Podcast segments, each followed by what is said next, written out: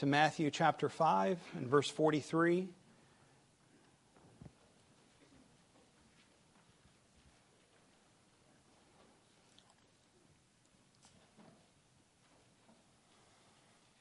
Matthew 5 and verse 43, this is the Word of God. You have heard that it was said, You shall love your neighbor and hate your enemy. But I say to you, love your enemies and pray for those who persecute you, so that you may be sons of your Father who is in heaven. For he makes his sun rise on the evil and on the good, and sends rain on the just and on the unjust. For if you love those who love you, what reward do you have? Do not even the tax collectors do the same? And if you greet only your brothers, what more are you doing than others? Do not even the Gentiles do the same?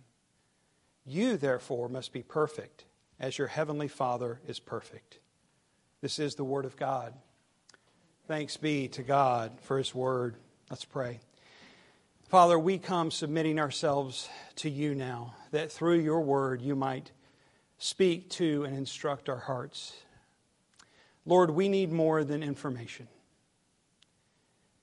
We need your all powerful Word with the promise that it will not return void to till the hard soil of our hearts. Would you do what only you can do, Lord, through this? In Jesus' name we pray. Amen. Please be seated. Well, in this final, you have heard it said, but I say to you, statement of Jesus in this sermon, he brings what is likely the most challenging explanation of the law's intent. Remember what he has been doing. He has been explaining the intent of the law, what, was, what, is, what is behind the law. Uh, he's been correcting misunderstandings or misinterpretations of the law that have been occurring from the religious leaders. But this explanation of the law is something that can surprise us even today, even though we're quite familiar with this verse. It's something that we're uh, accustomed to hearing since we are little children if we grew up in the church. But how is it good or righteous to love our enemies? How is it even possible to love our enemies? This law of love, as we might call it, is what is behind all of God's law for mankind. This is what we've been building up to. This is, this is what un- lies under the entire law. If you want to understand God's law, you have to understand love. Our minds, by the way, are not wired that way. Our understanding of law in every context is not love. Very, very, rarely do we see love. I mean, we joke in our house because, you know, I joked growing up that in my 20s I spent those years apologizing to my parents because I began realizing how much of a knucklehead I was. And in, in my 30s, I began thanking my parents because I realized all that they did for me now that I was changing diapers and, and, and, and chasing little kids and so forth. And there is a sense that we do come to appreciate it. For the most part, though, when we see the police car, we slow down, whether we're speeding or not, and we get that pit in our stomach because we all feel guilty of the force or the heaviness of the law. It's very, very odd except as believers, to understand that love is what is behind God's law. It is out of love that God calls us to honor and worship Him because He is all worthy and all supreme. It would be unloving for Him to do otherwise. He calls us because He is due such. It is out of love that God calls us not to steal and lie and covet our neighbors or their belongings because those acts are harmful to all involved. It is out of love. And the law of love is not a New Testament concept, although many of us may have heard that growing up. We may have heard people say, well, the God of the Old Testament is the God of wrath, and the God of the New Testament is the God of love. And that's incorrect. The law of love was there all along. We can look back in the Old Testament and see where it was. In Leviticus 19:18, you shall love your neighbor as yourself. Micah 6, verse 8, He's told you what is good to do justice, to love mercy or kindness, and to walk humbly with your God. Deuteronomy 10 19, love the sojourner. Love the sojourner, the outsider, the refugee. Therefore, for you were sojourners in the land of Egypt. We could read the entire prophets of Jonah, Hosea, to see these explicit examples of this lavish love for those who are in opposition to us. It is throughout the Old Testament. Of course, in the New Testament, it is expanded. It is clearer. In the person and, and work of Jesus, we understand it in a way that we never could have understood it from the Old Testament alone. And as we're seeing now in the Sermon on the Mount, but we could go to other places as well. 1 Corinthians 13. So now faith, hope, and love abide, but these, these three, but the greatest of these is love. Or Colossians 3:14, and above all these put on love, which binds everything together in perfect harmony. Romans 13, verse 8 Owe no one anything except to love each other, for the one who loves another has fulfilled the law. For the commandments, you shall not commit adultery, you shall not murder, you shall not steal, you shall not covet, and any other commandment are summed up in this word You shall love your neighbor as yourself. Love does no wrong to a neighbor. Therefore, love is the fulfilling of the law. And so, what Jesus is bringing us to in this corrective work, in this explanatory work of understanding what is the intent behind the law, so that we might understand that the law isn't simply just a list of rules to keep or not keep, and we all know we haven't kept, so that we can understand what the intent is behind it. He shows us here that love is the source, the means, and the goal. We have been saved from sin through the love of God that has been poured out upon us in Christ Jesus. And we demonstrate, as he says here, we demonstrate we are God's children by showing love to others, even to our enemies. And then we strive. It's the goal. We strive to love, yes, even our enemies, because this is how God has loved us. That while we were his enemies, he sent Christ to die for us. And as we remember the love of God toward us, it should, uh, God, toward us, it should motivate us. It shouldn't fill us with pride. It should motivate us to love others, to grow in that love, even our enemies. It should increase uh, uh, the thankfulness that's in our hearts because we know this is not of ourselves. It's not anything that we could do. As we've already admitted, it's not our instinct to love our enemies. As we strive to love more, we will pray for those who oppose us that they might receive the mercy of Jesus that we have been recipients of. In the end, it is all about love. Now, let me say at the outset that this love here is described as a verb, it is an action, it's a command. So, first and foremost, this love is a willful choice. It is not a warm and fuzzy feeling that wells up inside of us. We all are probably very aware that even when we want to feel something, we cannot, our, our, feelings don't have switches. We can't just turn them on and off. I think we can take our thoughts captive and we can influence our in, uh, emotions, uh, but, but emotions, we, we don't have switches for those. Sometimes we wish we did. Sometimes we wish we could feel warm and fuzzy or that we could turn off anger or whatever, but we have to fight those and work with those in different ways. And so this isn't a command to wait for a feeling. It is a command to love in action, to take a step forward in that direction. And often the warmth does follow. Uh, I, when we were doing our, our Sunday school class on uh, assurance, one of the things that uh, I mentioned there's an antidote for doubt is thankfulness. It's one of the ways that I fight doubt is by confessing thankfulness to God. Another antidote to maybe not just doubt, but just despondency is to serve. I would, I would prescribe that to any of you. If you're struggling with, you know, I just don't feel it today, find somebody to serve. Uh, it's not a guarantee. I think it's more proverbial than anything. But it, it, the, the feelings do often follow when we obey and when we follow in that direction. Now, second, love isn't a nebulous idea of whatever feels good. That's the way the world addresses love. Whatever feels good, it's whatever way the wind blows, whatever sounds good today. Love is always others oriented and abides by the truth. Love is always others oriented and abides by the truth. We cannot call something love that goes against righteousness. Yet, we should not condemn unrighteousness with hateful words or actions and try and call it love. Love is kindness and truth perfectly joined together. Now, generally speaking, we Presbyterians are much better at the truth part than we are at the kindness part. And I feel like I can say that now. I've been a Presbyterian long enough. You know, I can say bad things about my family, but you can't. You know, I can say something critical of my mama, but you better not. So I feel like I can say something critical. I've been Presbyterian long enough now that I think we do better at the truth part than we do the kindness part. So, what is kindness? Well, kindness isn't a nebulous idea either. It means something. Kindness is doing good toward and for others. It's what we see in Philippians 2, considering others more important than ourselves. A lot of times I think we call things love because it feels warm and fuzzy, but it isn't others oriented or for their good. But it appears warm and fuzzy, and so we call it love.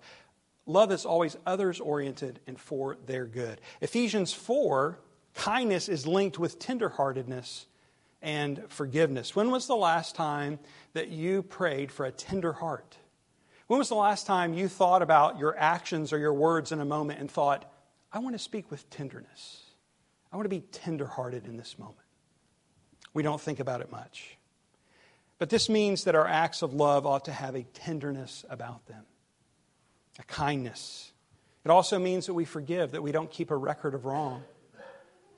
This, this we can see, I think, especially in our familial relationships, uh, of where we, we tend to, to not do these things. We tend to be the least tender with those we are closest to. We tend to be the least forgiving sometimes, keeping the record of wrongs. We hear those things come back. So, to be clear, then, the use of the word love in this passage is an action that we are called to that is for the benefit of others first, not for ourselves first, that is in accordance with the truth, but is tender and kind. Quite simply, it is patient and kind. It doesn't envy nor boast. It isn't arrogant or rude. It doesn't insist on its own way. It doesn't, uh, it's not irritable, it's not resentful, it doesn't rejoice in wrongdoing, but rejoices with the truth. Love bears all things, believes all things, hopes all things, endures all things. It never ends. Faith, hope, and love abide, but the greatest of these is love.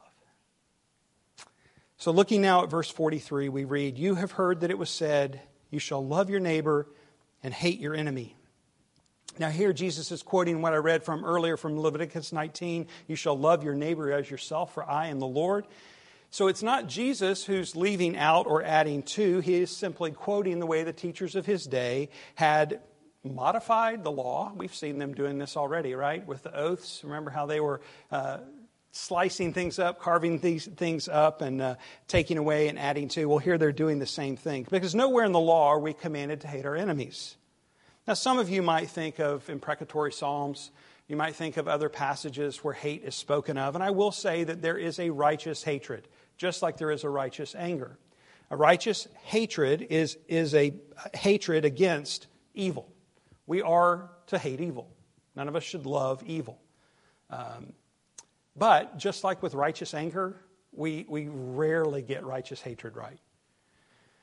Most of the time, even when we think our, right, our anger is righteousness, we can all admit that it's, it's all twisted and warped up with selfish desires and, and other things. It, it's, it's, you know, is it ever pure?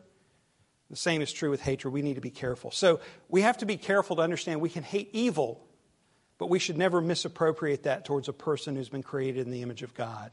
So, to paraphrase it simply, we hate evil and we love people. That's the distinction. Something else that may not be explicitly clear right away is a proper understanding of our neighbor. Now, Jesus does address this some, that he, he's helping them begin to see that your neighbor isn't just the person who lives next door. He's going to do this uh, more comprehensively in the parable of the Good Samaritan when we get to that. But who is our neighbor? Again, quite simply, we could say whoever God brings across our path. Whoever God brings across our path, that's our neighbor. The people of Jesus' day, again, they were trying to carve this up to make it work for their own benefit, so that in essence, just like with the promises, they could keep on sinning but call it righteousness. They could say, like the rich young ruler, I've kept all the law, and feel good about themselves. But they only wanted to love other Jews or other people from their village or other people who looked like them, talked like them, thought like them, or acted like them. But as Jesus will soon uncover in this message, even unbelievers do this. So the law of God was being distorted. Parts were being left out, other parts added in to make people feel good about themselves while they were in their sin. And so Jesus responds in verse 44 But I say to you, love your neighbor, or love your enemies, and pray for those who persecute you, so that you may be sons of your Father who is in heaven. For he makes his sun rise on the evil and on the good, and sends rain on the just and on the unjust. So right away, we see that Jesus is Eastern and not Western. because our Western minds expect something much more rational, like, you know, folks, come on, you know, you're leaving some parts out, you're adding some other parts in. It's really more broad than that. You know, some kind of real clear explanation. Jesus just swings for the fence, right? He drives it out of the park. Love your enemies. Like, there's, there's no question, there's, there's really no statement. We're all left dumbfounded by this. It just smacks us in the face. Getting our heads around this is still difficult for us, even in this day. It is not our natural response to love those who are opposed to us, who hurt us, who take from us, and who outrightly hate us. Such people do not stir up warm and fuzzy feelings in our hearts. The feelings are more hot and sharp than they are warm and fuzzy, and we want to respond in a similar fashion. But Jesus commands us to love them, to act out kindness and truth with tenderness that forgives. And in such others oriented actions, there may be different outcomes. Romans 12 speaks of one. If your enemy is hungry, feed him. If he is thirsty, give him something to drink. For by so doing, you will heap burning coals on his head. Do not be overcome by evil, but overcome evil with good. I don't remember if it was last week or the week before, but recently I said, you know, I've always had trouble with the burning coals thing and always feels like that's an act of evil. But we have to note that the command is not to heap burning coals on people's head. The command is to do a kind act, to give a thirsty person something to drink, to give a hungry person something to eat. The burning coals is the judgment that they themselves feel from what has been revealed by God to them through the created order. So it becomes judgment to them. We aren't judging them in, in God's place. We're called to this act of kindness. So judgment is one of the outcomes that can result from loving our enemies. But another one, I think more desirable, is repentance. Romans 2 4, Paul asks the questions, question Do you presume on the riches of his kindness and forbearance and patience, not knowing that God's kindness is meant to lead you to repentance? God's kindness is designed this way to lead us to repentance. So, our acts of love as we live as our Heavenly Father and love as our Heavenly Father, might they be used then by Him to lead others to repentance? Of course, our responsibility is not the outcome. We're not in charge of that. We don't really get a say in that. Our responsibility is to obey the call to love everyone people like us, people not like us, people who are friendly and people who are unfriendly, our friends and our enemies. Jesus then adds that we're to pray for them as well. Pray for those who persecute you. Another command that isn't intuitive to our humanness unless we think of imprecatory prayers, but I don't think that's what Jesus is getting at here. Uh, we tend to pray for our loved ones, people we care about, people we like. We pray for good things for them, but our enemies, those who harm us, those who hurt us, those who take from us. And yet, praying for our enemies is an expression of the call to love them. We may never sense feelings of fondness for those who do us wrong, but we act with love for their sake, serving them by praying for them, praying that their eyes may be open, praying that their hearts might be softened. Pray that they would repent. And if they're unbelievers, pray that they would believe. Pray for their good. And when we demonstrate love and pray for these, our enemies, Jesus says that it shows we are sons of the Father who is in heaven. And we've talked about before the idea of, of, of, a heavenly Father that, that Jesus is coming and speaking. This is, it's not foreign to the Old Testament, but it's not common. This is not the way people in the days of Jesus were accustomed to hearing about God in heaven. And so this was still a very new idea. So was the idea of sonship, that we are actually sons, adopted uh, of our Heavenly Father. I think the intimacy of such a relationship is still hard for us to grasp at times. It's one of the reasons why I love the Tim Keller quote where he says, The only person who dares wake up a, king at 3 a.m. for a glass of water is a child. And we have that kind of access. I still can't grasp that. And then I read 1 John 3 1 See what kind of love the Father has given to us, that we should be called children of God, and so we are. and so we are. If then we are so loved that He has made us His sons, then we can love our enemies and pray for those who persecute us. Because He has done that toward us. And that while we were enemies, Christ died for us. The wording in English, at least in the ESV, so that you may be sons, can be confusing to us. We might think somehow this is meritorious. It is not what Jesus is suggesting. We know that from other parts of this sermon or other teachings of his or other passages in Scripture. But rather, the love is the proof that we are sons and daughters of the Heavenly Father. It demonstrates we belong. Who else could love like this but God and His children who want to be like their Heavenly Father? Jesus then gives an example of the Heavenly Father's love for all. He makes the sun to rise and the rain to fall on the evil and the good and on the just, on the unjust. We call this God's common grace, common in that rain and sun go to everyone. There, it doesn't just you know, fall on the faithful. These things that are necessary for life, that are required for us to go on living and breathing, He gives to all. He gives commonly in love, not only toward all mankind, but toward all creation beasts included, as we read in Psalm 145 this morning. Now, common grace is not saving grace, but it is a kindness that is designed to lead us to repentance, to see the glory and the goodness of God in creation and seek Him. And if we don't respond this way to His common grace, then the rain and the sun and all good gifts that come from Him become our judgment in the end, because they are proof then that we are without excuse. So, if God shows his love for the world in this way, it accomplishes at least two things. First, what I just mentioned, that we are without excuse. So, for unbelievers, according to Romans 1, though they have seen and made, been made aware of who God is and his attributes through creation, says that we are then without excuse, so it becomes judgment. But second, it shows us who have been saved, his children, that it is all grace. We've earned no part of it, we have no leg to stand on. Therefore, we are to love our enemies. Love in the same way, not distinguishing between the people we like and the people we don't like, the people who are easy to love and the people who aren't, the folks who are like us from those who are different, or any other version of those people. We are simply called to love as the Father loves. To help us understand this, what he means, I think in part because Jesus knows the little Pharisee is going to come climbing up out of our hearts any minute now and figure out to, how to do to this exactly what the Pharisees have been doing to, to the law. He, he gives us these examples to show us very clearly what love is and what love isn't. The first example is if we love those who love us. And he says, in essence, there's no reward in this, it's transactional.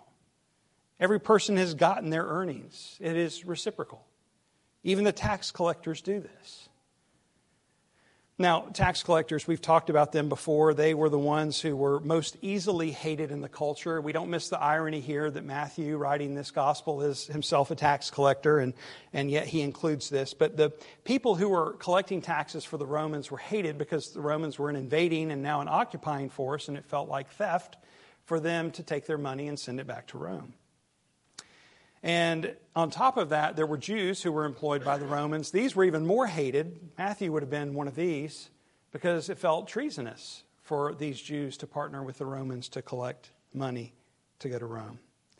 On top of that, tax collectors were known to extort even more than they were required to take to make themselves rich off the backs of their neighbors. And so they were the bottom of the barrel. They were the ones that would have had all kinds of names called on them. And Jesus says, even they love those who love them. There's no reward in this. The second example is about greeting our brothers. I think this is kind of the, the public love, the kind of love we show in the hardware store, if you want to call it love, uh, or the DMV where we greet people. Fine, how you doing? Good. How you? Sometimes we do this at church on Sunday mornings. We don't ever, you know, really get into conversations with people. Good morning. Good morning. How fine? How are you? We put our smile on. I'm talking in my southern accent because that's how we do it in the South. But you know, wh- whatever the case, we, we can fall into these traps very easily. And Jesus says this is no more than anyone else does. Gentiles do this, another moniker for those who were unliked. Now, this is the New Testament's written in Greek, but the, the Hebrew word for Gentile is Goyim. And Goyim originally meant other nations, nations outside of the nation of Israel. But over time, the meaning changed and shifted. It became uh, it came to mean outsider. Eventually, it came to mean those who were unclean, and then even to today, it's synonymous with the word pig. It's an insult. Even today, in Hebrew, it is still an insult to be used this way. Not always an insult, but it can be used as an insult. So, what seems to be happening here in terms of what Jesus is suggesting that even those who seem like they're the bottom of the barrel, even the people who we might most, uh, you know, c- consider the most unrighteous people, the, the, the pigs and the tax collectors, even they do these things. So, what then is love? What does it look like? Jesus seems to be suggesting here that true love involves some kind of sacrifice, some kind of payment, some kind of giving of ourselves. That we spend our very selves, our time and energy, our possessions and our money, our power and our rights, even our dignity or our reputation, that we give these up. We spend them for the benefit of someone else. That is what love looks like.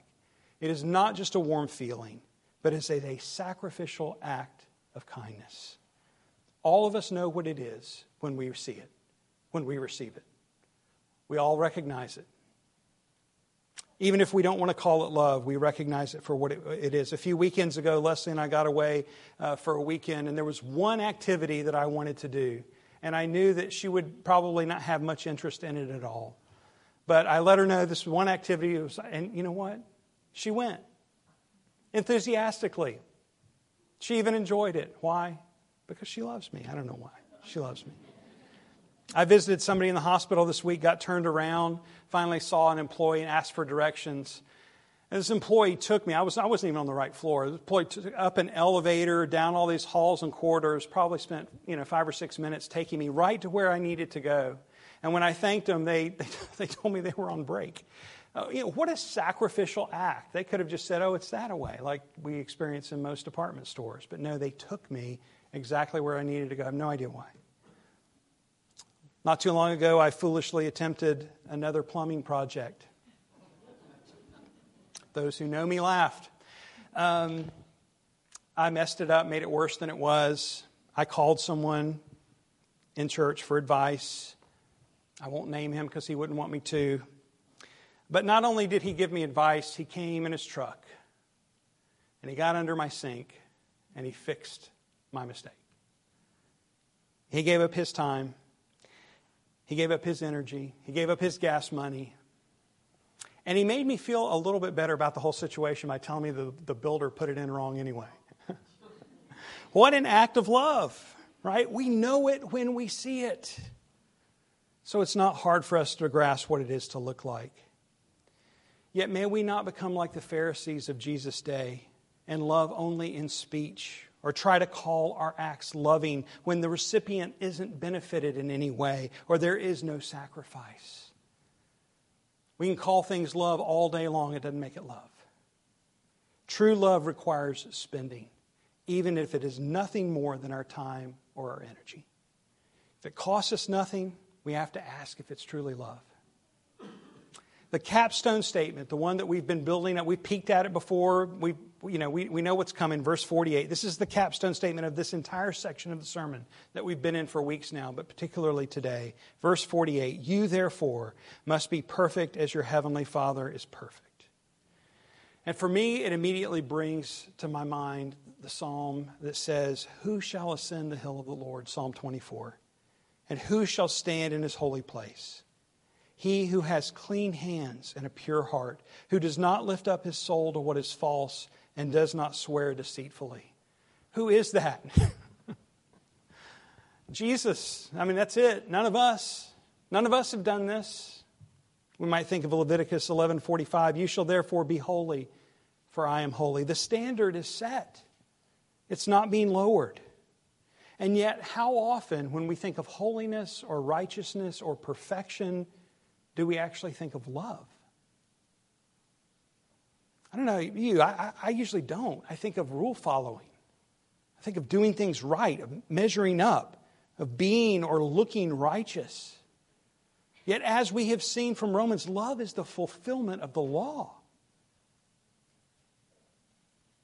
Even though we might read the command about perfection. We recognize our inability to keep it theologically. We know the category here, right? Jesus, has, He's our righteousness. He, he, he came, He lived in our place, He obeyed the law in our place. That's the wonderful news of the gospel. That is true. But we cannot dismiss that this is an exhortation. You shall be. Yet the striving that Jesus lays out here is not in rule keeping, but is in growing in love. Love is an action, but it's not a cold, heartless, theologically precise action. By its definition, love is from the heart. It is a sincere and true heart that aligns truth and kindness together in action. So, my point is, is that we must not simply try and explain this away. We need to feel the weight of this and the glory of this statement that is both a command and has a hint of a promise. The command is we're to grow toward maturity, to completion. That's one of the ways this word can be translated. Perfection can also be translated completion. Growth is essential. None of us have arrived. We've all got room to grow. James says it this way Count it all joy, my brothers, whenever you meet trials of various kinds, for you know the testing of your faith produces steadfastness. And let steadfastness have its full effect, that you may be perfect and complete, lacking in nothing. So there's growth. That's what this is going to look like. Now, I often say certain characteristics are a hallmark of a Christian. The one I probably say the most is humility. Humility is a hallmark of the Christian. Uh, you know, a proud Christian is an oxymoron that doesn't exist. But I think I can safely say that the ultimate hallmark of a person who's trusting in Christ is love. The hallmark of the Christian is love. I mean, we could go back and read 1 Corinthians 13, read the, read the whole chapter. We could look at Matthew 22, 37, where Jesus says, You shall love the Lord your God with all your heart, with all your soul, with all your mind. This is the great and first commandment. And a second is like it you shall love your neighbor as yourself. On these two commandments depend all the law and the prophets.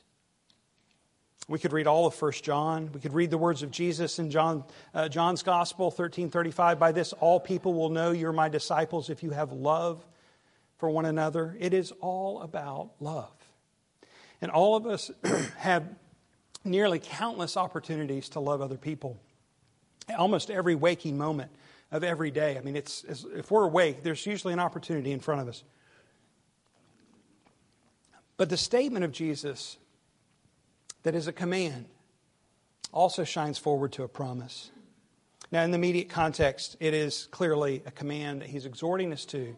But like types and prophecies in the Old Testament, we who are on this side of the cross can look back and see that there is a shadow of a promise here. We shall be perfect in Christ Jesus through faith.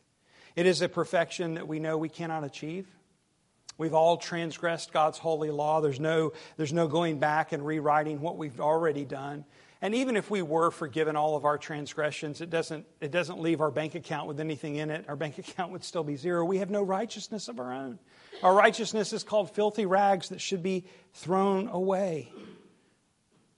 Yet Jesus has done for us what we were unable to do, in that He both forgives our debts and he has lived the perfect life in our place, crediting us with his righteousness. So the only way that we can be perfect as our Heavenly Father is perfect is in and through the work of Jesus. And this is where and how we find our rest. That the work is finished. We are now called children of God, and so we are. But because we are His children, we will love like Him. We will want to be like our Heavenly Father. We will want to live and love as He has loved us.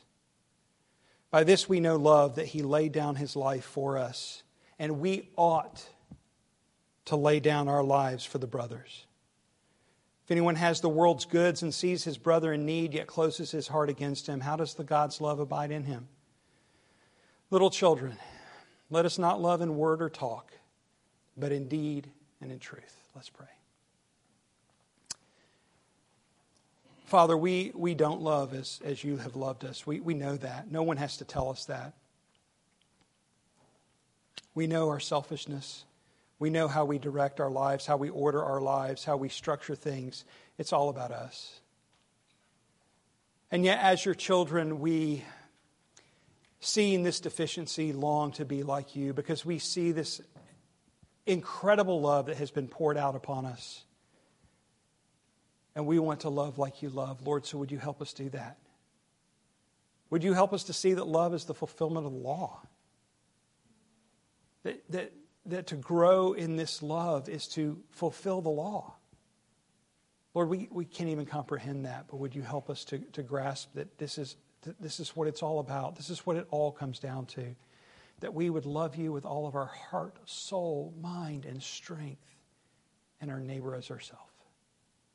We can't do this in our own power, can't do this in our own strength. We have failed, we will fail. We thank you for Christ who has done this perfectly for us, Lord. But as your children, that we may be known as sons of our Heavenly Father, would you help us grow in love? In Jesus' name I pray. Amen. Let's stand and